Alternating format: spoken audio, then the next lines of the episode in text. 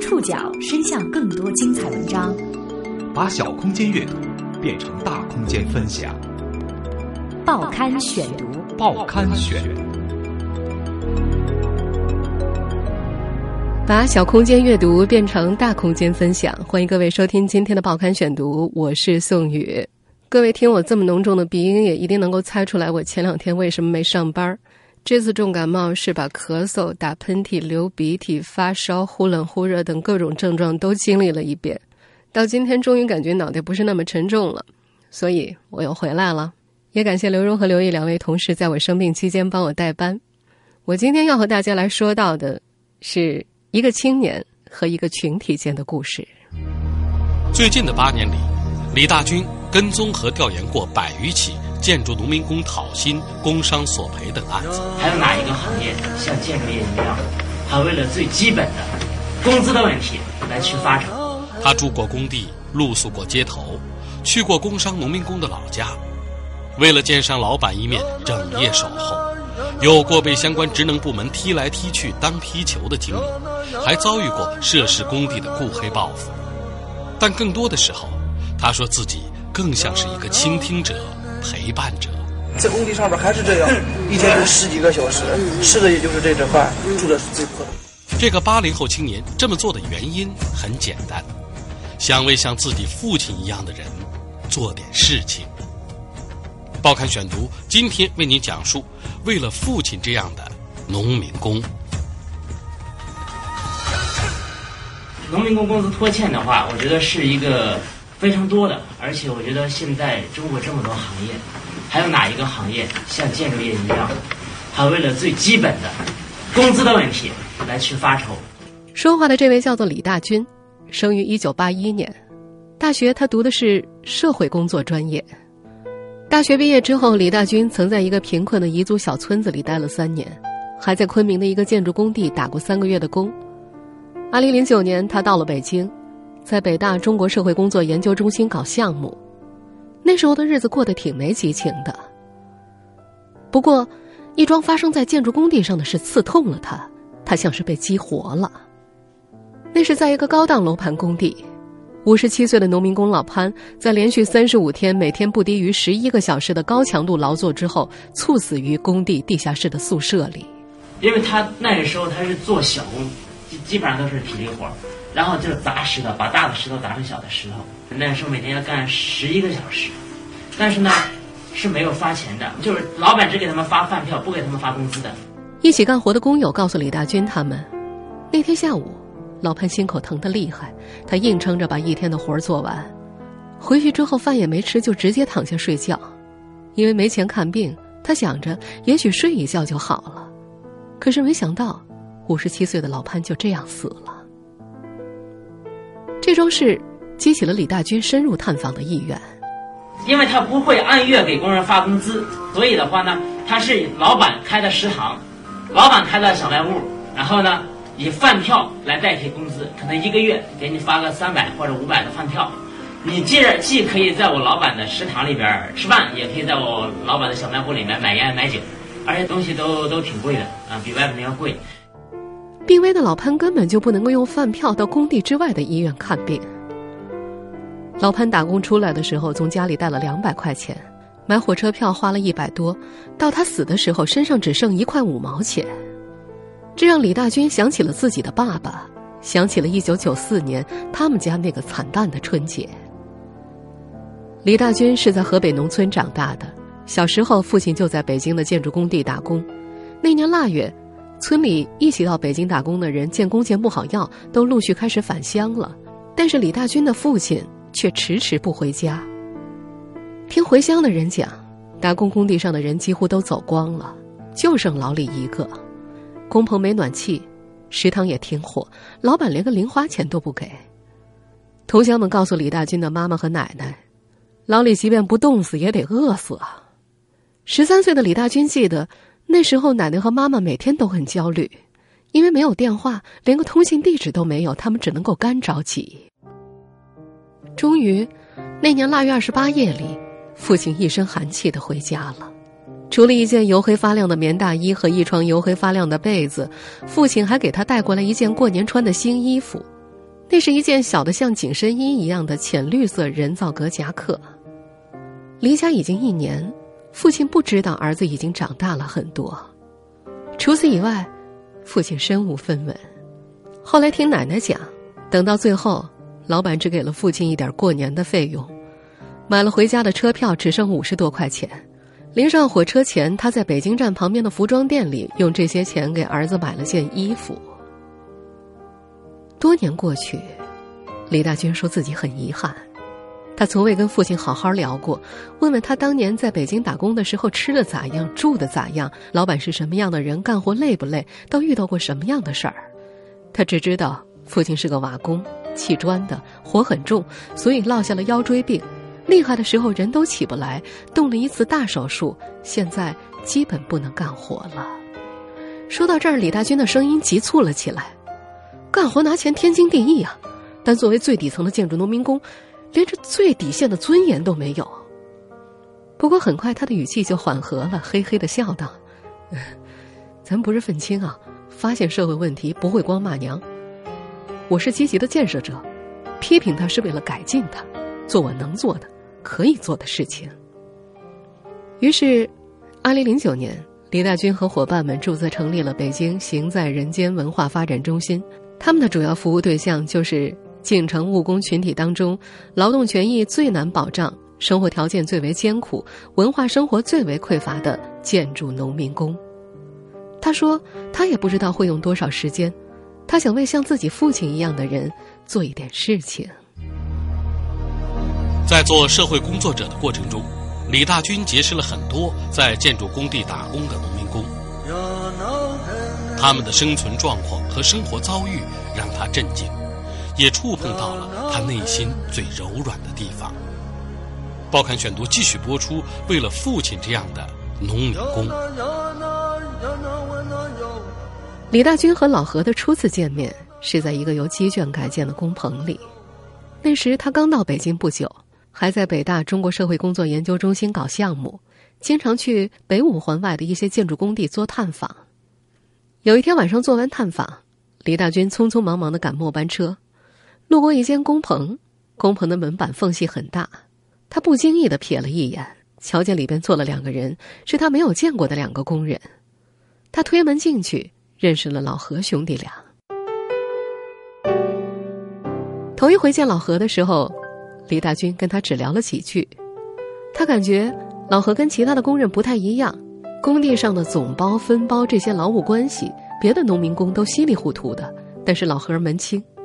因为着急赶末班车，那天只聊了十来分钟，又接触两回之后，李大军决定对老何做一次深度访谈。连着访谈了三个晚上，就在路灯的底下，老何晚上八点下班，谈到夜里十二点回去。早上五六点又去干活。当时老何四十六岁，正值壮年，他上过高中，有一定的表达能力。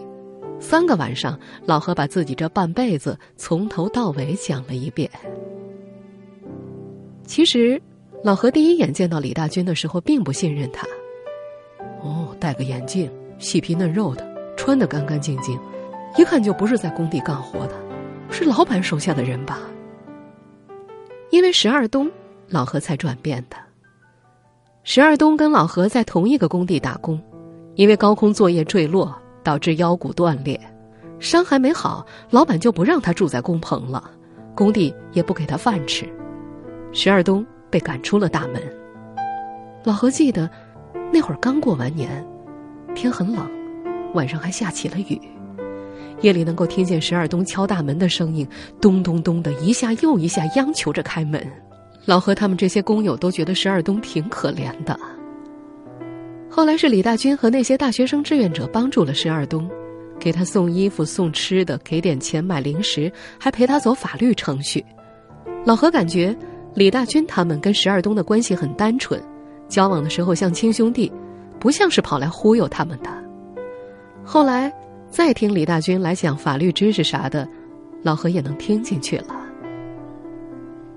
那年工地上接连出了好几起安全事故，为这，工地老板专门从四川请了风水先生，杀鸡撒血祭鬼，前后花了十几万，却不愿意花钱加强安全防护措施，更没给工伤的工人一分钱赔偿。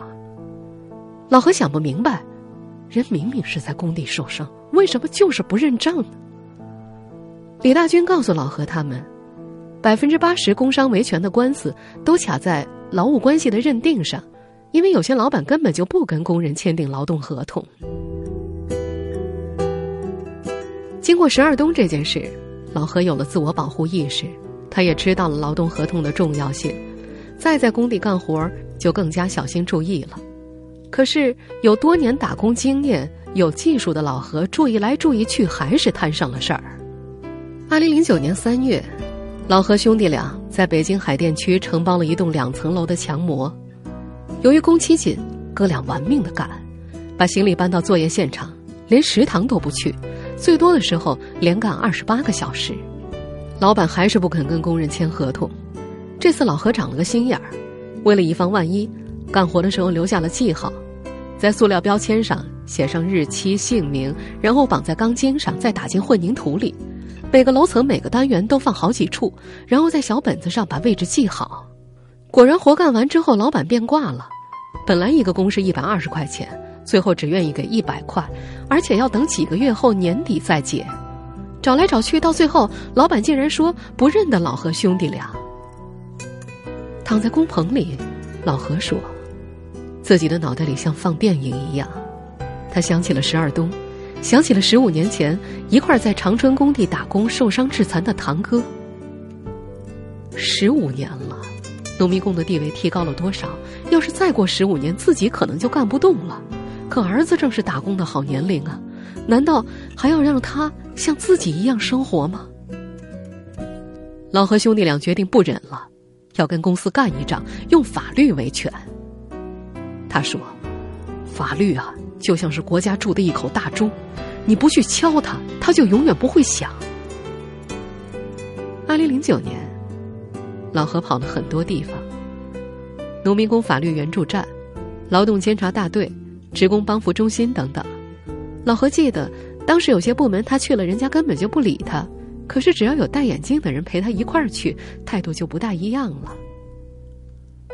二零一零年十一月十八号。历时一年零四个月，兄弟俩从执行庭法官的手里接过了七万七千元的支票。老何兄弟这起普通的讨薪官司，在二零一零年被不少媒体解读为建筑农民工追讨劳动合同第一案。不过，在老何的工友们眼里，这场官司能赢，只不过是他运气好。报刊选读继续播出，为了父亲这样的。农民工一直关注这起案子的李大军也承认，老何的运气确实好，他是这些年自己结识的工友当中最幸运的一个了。他打工三十多年，一路走到现在，人还能这么完完整整的，真的很幸运。但是，老何的老婆就没这么幸运了。在河北的工地受伤后，当李大军他们帮忙联系北京医院的时候，人基本上已经瘫痪了。二零一零年，经过当地一个小包工头的介绍，老何夫妻俩去了张家口下边的一个县打工。工地为了赶进度，让两组工人交叉作业。老何两口子干的是绑扎钢筋的活，他俩一边一个站在操作平台上，老何手伸在钢筋笼里绑，妻子在另一边扎。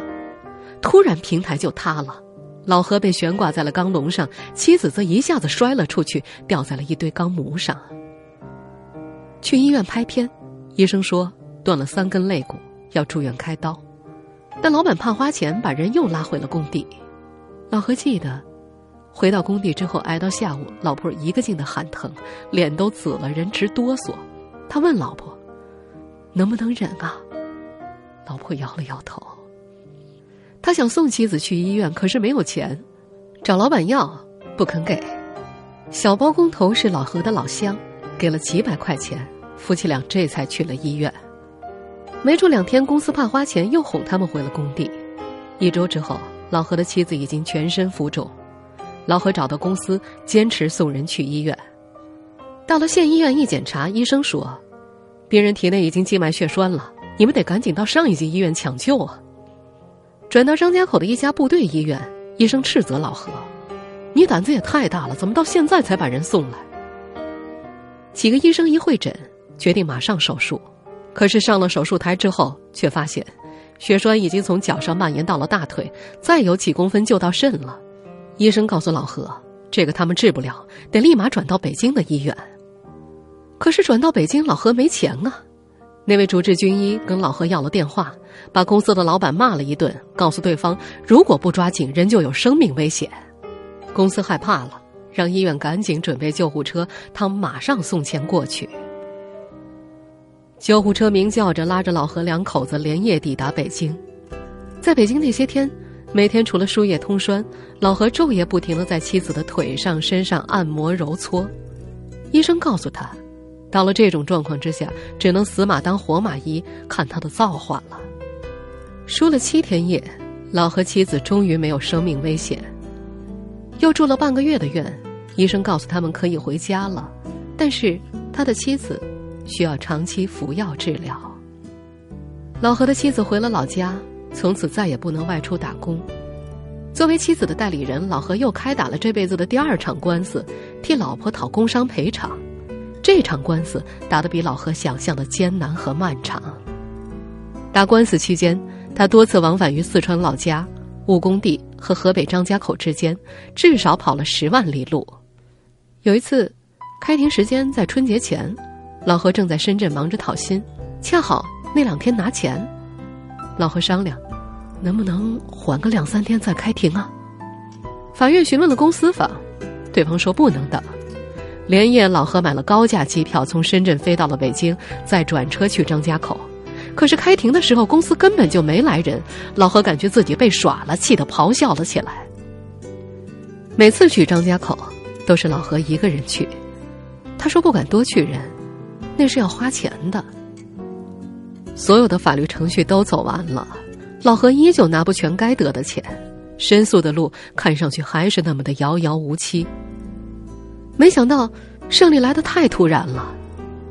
二零一五年，中国人民纪念抗日战争胜利七十周年大阅兵的前两天，老何突然接到了一个来自河北的电话，法院让他火速到达执行庭领取妻子工伤赔偿的尾款。四年半煎熬人的日子总算结束了。问起两场维权官司打下来，人有啥感受？正走在北京街头的老何，突然在寒风中剧烈的咳嗽起来。隔了好一阵儿，他才说了一句老家四川的顺口溜：“官司莫打贼莫做，不死也得脱层皮。”这些年，李大军曾对一百多个建筑农民工进行过访谈，梳理他们的人生时，李大军发现，时代的每一场变革都会在他们身上留下烙印，社会的每一次变动都会迅速波及到他们身上。报刊选读继续播出。为了父亲这样的农民工，每到年底的时候，李大军都会跟老何他们聚一聚。连着四年，他都是请农民工泡澡，在城乡结合部包个便宜的澡堂子，喊上三四十号人，大伙儿一块跑。二零一六年春节前，刚从河南回到北京的李大军决定请大家吃饭。聚餐的地儿定在北京东南五环的西直河，自助火锅。一共来了十六七个，除了等着拿工钱回家的工人之外，还来了两个小包工头。包工头李建华是其中一个。他原先是山东一家国企的煤矿工，下岗之后不知道怎么就稀里糊涂当上包工头了。这个一米八的山东大汉嗓门大，话多，一顿饭就光听他一个人说了。李建华管接活儿叫做买工地，他说。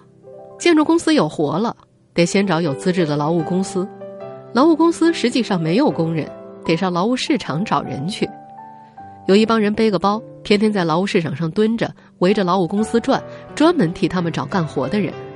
李建华管这种人叫做背包的，而他这样的小包工头一般在家听电话，有活了，背包的会专门给他打电话过来，谈成了要给背包的好处费。年头好的时候买一个工地。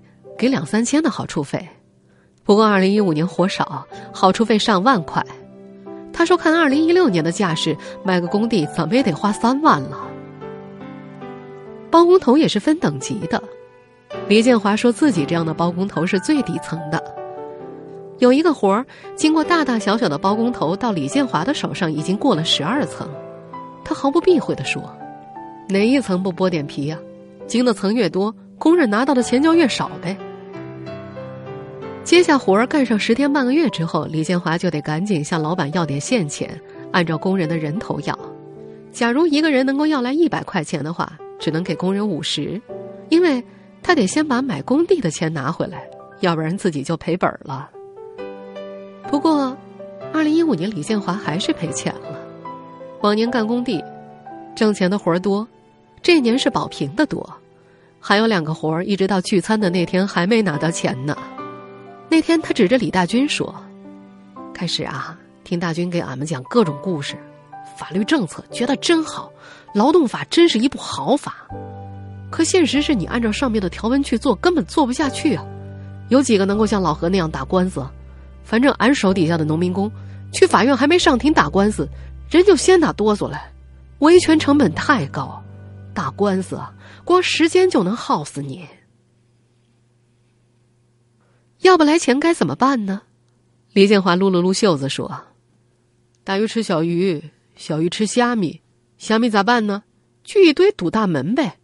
以前不给钱就去堵工地大门，不让干活。现在闹也没用了，因为要工钱，李建华已经被揍过好几回了。有一次是傍晚，他去工地外头吃饭，上来一伙人冲着他拿刀就砍，他的右胳膊肘。”被砍掉了一小块骨头。还有一回，在工地来了二十多号人，穿黑衣服、戴白手套，拿着一尺多长的棒子，对工人二话不说上去就揍。打了幺幺零，人就闪了，警察还差点把工人抓走。幸亏一个大学生志愿者在工地二楼拿着手机拍了工人挨打的视频。听李建华说了大半天，旁边一直不说话、默默吃菜的小包工头老刘终于开枪了。他是老何的同乡。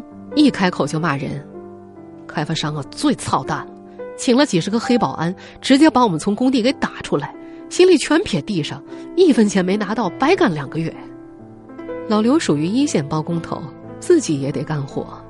有一次他站在楼顶上搅拌混凝土，活快干完的时候，整个楼塌了，人从四五层楼高的顶板上掉下去，昏死过去一个多小时，老刘才醒。这次事故，一死八伤。老刘从此落下了脑鸣综合症，脑袋嗡嗡不停，尤其是夜深人静的时候想得越发厉害。打了三年多官司，二零一五年四月才好不容易拿到工伤赔偿，可到了年底又把钱全拿出来给工人垫付了工资，垫了十几万。一月五号，银川市公交公司三零幺路公交车发生火灾，造成十七人遇难，三十三人受伤。经审查查明，犯罪嫌疑人马永平因承建工程与分包商发生了债务纠纷，采用在公共交通工具上放火的手段呢，来发泄他的不满。我们现在听到的是今年一月的新闻：宁夏银川公交车纵火案。这起案件当中的犯罪嫌疑人马永平，就是一个小包工头。李大军今年也关注到了这起新闻，除了马永平案。李大军还注意到了一月份在西安发生的小包工头讨薪无果被殴身亡事件。李大军说：“这些底层的小包工头啊，最极端的归宿就是自杀、被杀和杀人。在这位社会工作者看来，这不是哪个人哪个部门的恶，还是建筑业这种分包的劳动体制造成的。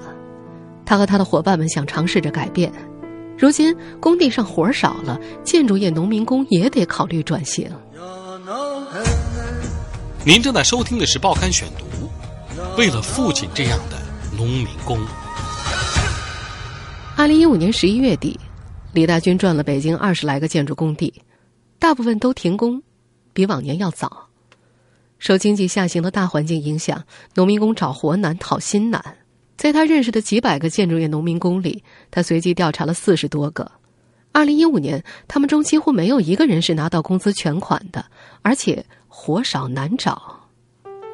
怎么改变这样的状况？李大军说，他们正在搞一个装修合作社，在他们的合作社里，所有的工人都持有股份，一线工人占百分之七十左右，管理层百分之三十左右，董事长只占百分之一，没有包工头，工人不再是雇佣者，是为自己打工的，是企业的主人。李大军设想，在这个合作社有自己的社区，有自己的学堂，每周会给工人上课。因为有股份，工人也不走了，人员稳定就能够培训，就能提高技艺，改进工艺。他觉得这不是梦，他有两点自信：第一，这样会让工人有主人翁意识，他们不会磨洋工，不会糊弄人，不会偷工减料；第二，他觉得管理是先进的。依托手机 APP 研发一套流程，从接活设计到一步步施工。他说他已经注册了公司，搭建好了团队。董事长是北大毕业的，硕士学的是马克思主义哲学。他说他们还有大学生志愿者，志愿者们学啥的都有，清华电子的，美院搞设计的。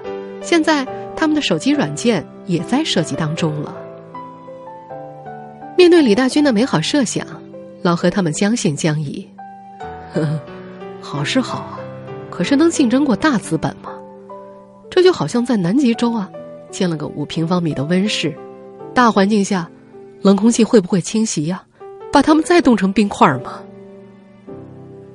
春节前，李大军的媳妇儿抢了两个晚上，才从网上帮老何抢到了一张回四川老家的硬座票，因为活儿太难找了。老何告诉李大军，过完年，他不打算再回北京打工了。听众朋友，以上您收听的是《报刊选读》，为了父亲这样的农民工，我是宋宇，感谢各位的收听。今天节目内容摘自《中国青年报》，收听节目复播，您可以关注《报刊选读》的公众微信号，我们的微信号码是《报刊选读》拼音全拼，或者登录在南京 APP 和喜马拉雅 FM。我们下次见。